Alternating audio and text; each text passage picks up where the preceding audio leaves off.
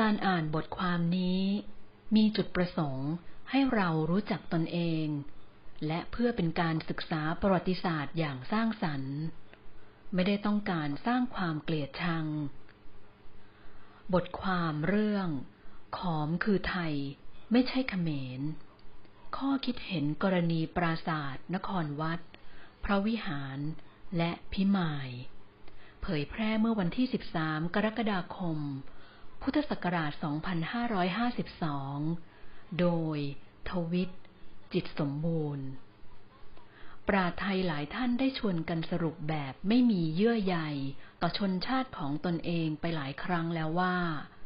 ปราสาทเหล่านี้เป็นของเขมร โดยอ้างว่าเขมรคือลูกหลานของขอมโบราณที่สร้างนครวัด ซึ่งชรอยจะเป็นแนวคิดของนักวิชาการฝรั่งเศส ที่มาสร้างกรอบ ให้แก่นักวิชาการไทยเราติดกับ เหมือนกับกรณี การอพยพจากเทือกเขาอันไตนั่นเอง บทความนี้จะแสดงเหตุผลให้เห็นว่า ขอมน่าจะคือชนเผ่าไทย หรือวัฒนธรรมไทยโบราณ ที่เกิดอยู่ในดินแดนไทยมานานหลายพันปี และบัดนี้ก็ไม่ได้หายไปไหน แต่ละลายเจือสมอยู่กับสายเลือดไทยเรานี่เอง ส่วนเขมรนนั้น น่าจะเป็นชนอีกเผ่าหนึ่ง ที่เข้ามาภายหลัง ตั้งแต่เมื่อขอมเสื่อมอำนาจลง และหนีร่นเข้ามาอยู่ในดินแดนประเทศไทย ซึ่งเป็นประเทศแม่มาแต่โบราณกาลซากปรักหักพังของอารยธรรมของโบราณ มีกระจายอยู่ทั่วดินแดนไทยในปัจจุบัน โดยเฉพาะในภาคอีสาน มีตั้งแต่สกลนคร อุดรธานี ในวงเล็บ อีสานเหนือ เลาะเรื่อยมาทางขอนแก่น นครราชสีมา ไปจนถึงบุรีรัมย์ศรีสะเกดอุบล จากนั้นก็ลามขึ้นเหนือ มีลบบุรี สีเทพ หรือเพชรบูรณ์ศรีสัชนาลัย หรือสุขโขทัย อุตรดิตถ์หริพุนชัย หรือลำพูน เรียกได้ว่า แผ่นดินไทยทั้งหมดเป็นอารยธรรมขอม ซึ่งกินพื้นที่ใหญ่กว่าแดนเขมรปัจจุบันตั้งสี่เท่า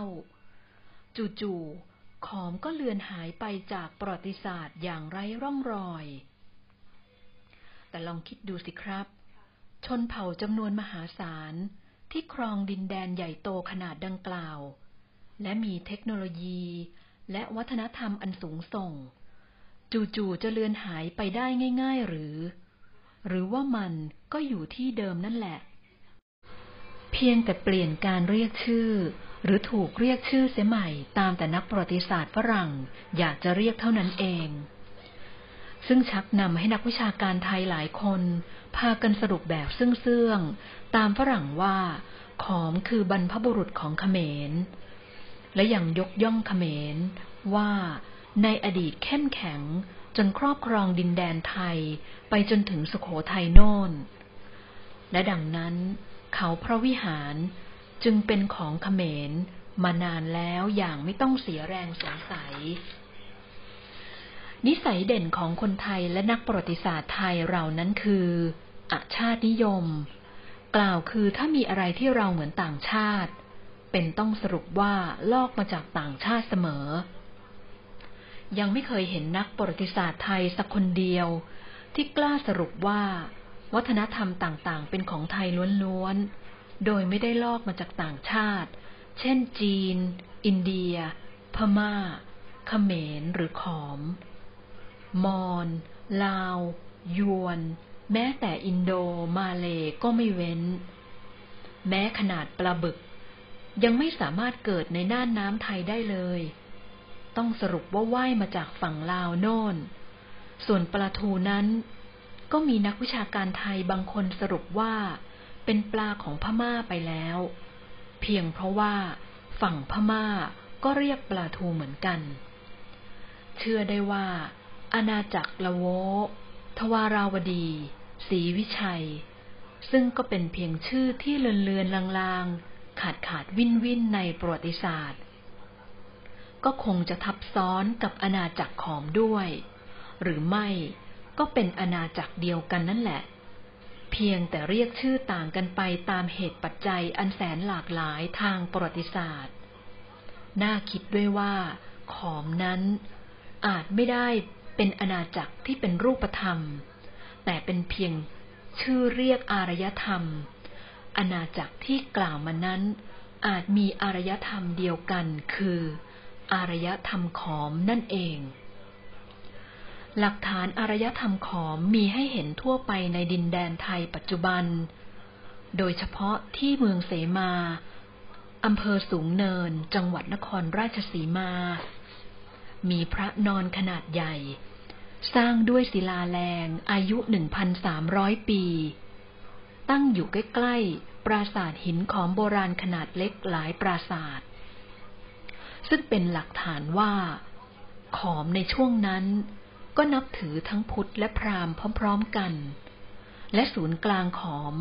ก็น่าจะอยู่แถวๆนครราชสีมานี่แหละ อย่าลืมด้วยว่า ดินแดนโคราชเจริญมาช้านาน โดยมีชุมชนโบราณที่ใหญ่โต ก้าวหน้าด้านเทคโนโลยี อายุห้าพันปี ที่บ้านโนนวัด ซึ่งเป็นยุคเดียวกับบ้านเชียง มีการหล่อสำริดด้วย และชุมชนโบราณอายุสามพันปี ที่บ้านทานปราศาสตร์ในจังหวัดนครราชสีมาปัจจุบันนี้ มีวิหารหินและปรางแบบพรามใหญ่น้อยถึง 36 แห่ง โดยเฉพาะปราสาทหินพิมายนั้น ใหญ่โตมโหฬารพอควร ซึ่งวินิจฉัยกันว่า มีอายุแก่กว่านครวัดประมาณหนึ่งร้อยปี คือสร้างในสมัยพระเจ้าสุริยะวรมันที่หนึ่ง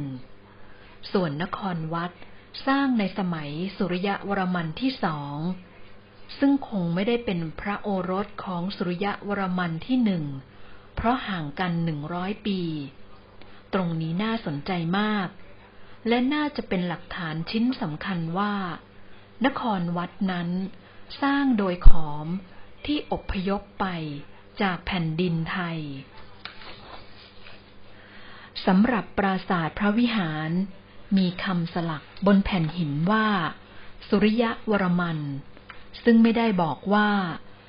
เป็นที่หนึ่งหรือที่สอง แสดงว่าต้องหมายความโดยปริยายว่าที่หนึ่งนั่นเอง แถมบันไดหันมาทางด้านสีสเกต แสดงว่าสุริยะวรมันที่หนึ่งผู้ทรงสร้างปราสาททั้งสองหลังนี้ ทรงประทับอยู่ทางฝั่งนี้แน่นอน อาจเป็นที่พิมายหรือที่กันทรลักษ์ หรือระหว่างทางของทั้งสองเมืองนี้ นักวิชาการบางคน ก็ไปสรุปว่า สุริยะวรมันที่หนึ่งประทับอยู่ที่เสียมราชของเขมรในปัจจุบันเสียอีก ซึ่งถ้าประทับเช่นนั้น จะมาลงแรงปีนเขา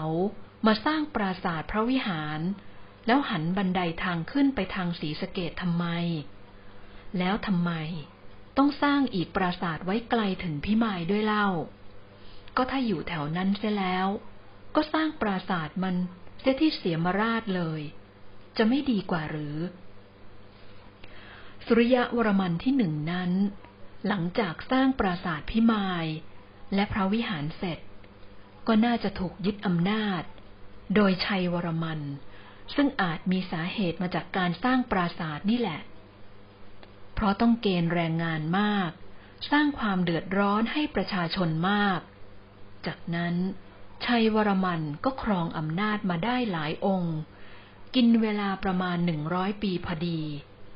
ในระหว่างนี้ ลูกหลานของสุริยะวรมันที่หนึ่งที่หนีรอดตายจากการยึดอำนาจของชัยวรมันที่หนึ่ง แล้วไปสร้างบ้านแปลงเมืองอยู่ที่เสียมราชก็เข้มแข็งขึ้น แล้วยกทัพกลับมาตีเอาพิมายคืนได้ในที่สุด จากนั้น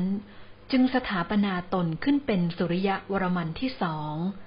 ซึ่งห่างจากองค์ที่หนึ่งถึงหนึ่งร้อยปี จากนั้นก็เอาเทคโนโลยีการก่อสร้างปราสาทหิน กลับไปยังเสียมราช เพื่อสร้างนครวัดให้ยิ่งใหญ่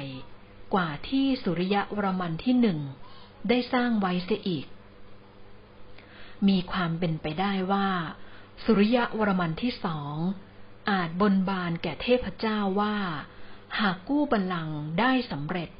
จะสร้างนครวัด ถวายเป็นการบูชา อันหนึ่ง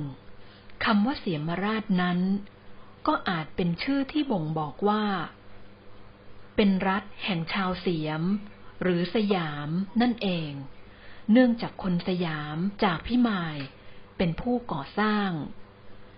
เป็นไปไม่ได้ที่กษัตริย์ที่ทำงานใหญ่ เช่นการสร้างนครวัดอย่างสุริยะวรมันที่สอง จะไม่มีการส่งสืบสันตติวงศ์ไปยังสุริยะวรมันที่สามที่สี่ที่ห้าเพื่อกระทำภารกิจอันศักดิ์สิทธิ์ให้แล้วเสร็จ แต่อนิจจาเมื่อสุริยะวรมันที่สองสร้างนครวัดยังไม่แล้วเสร็จ ก็ถูกลูกหลานของชัยวรมัน จากพิมาย บุรีรัมย์ศรีสะเกดรวมกำลังกันเข้ามายึดอำนาจคืนอีก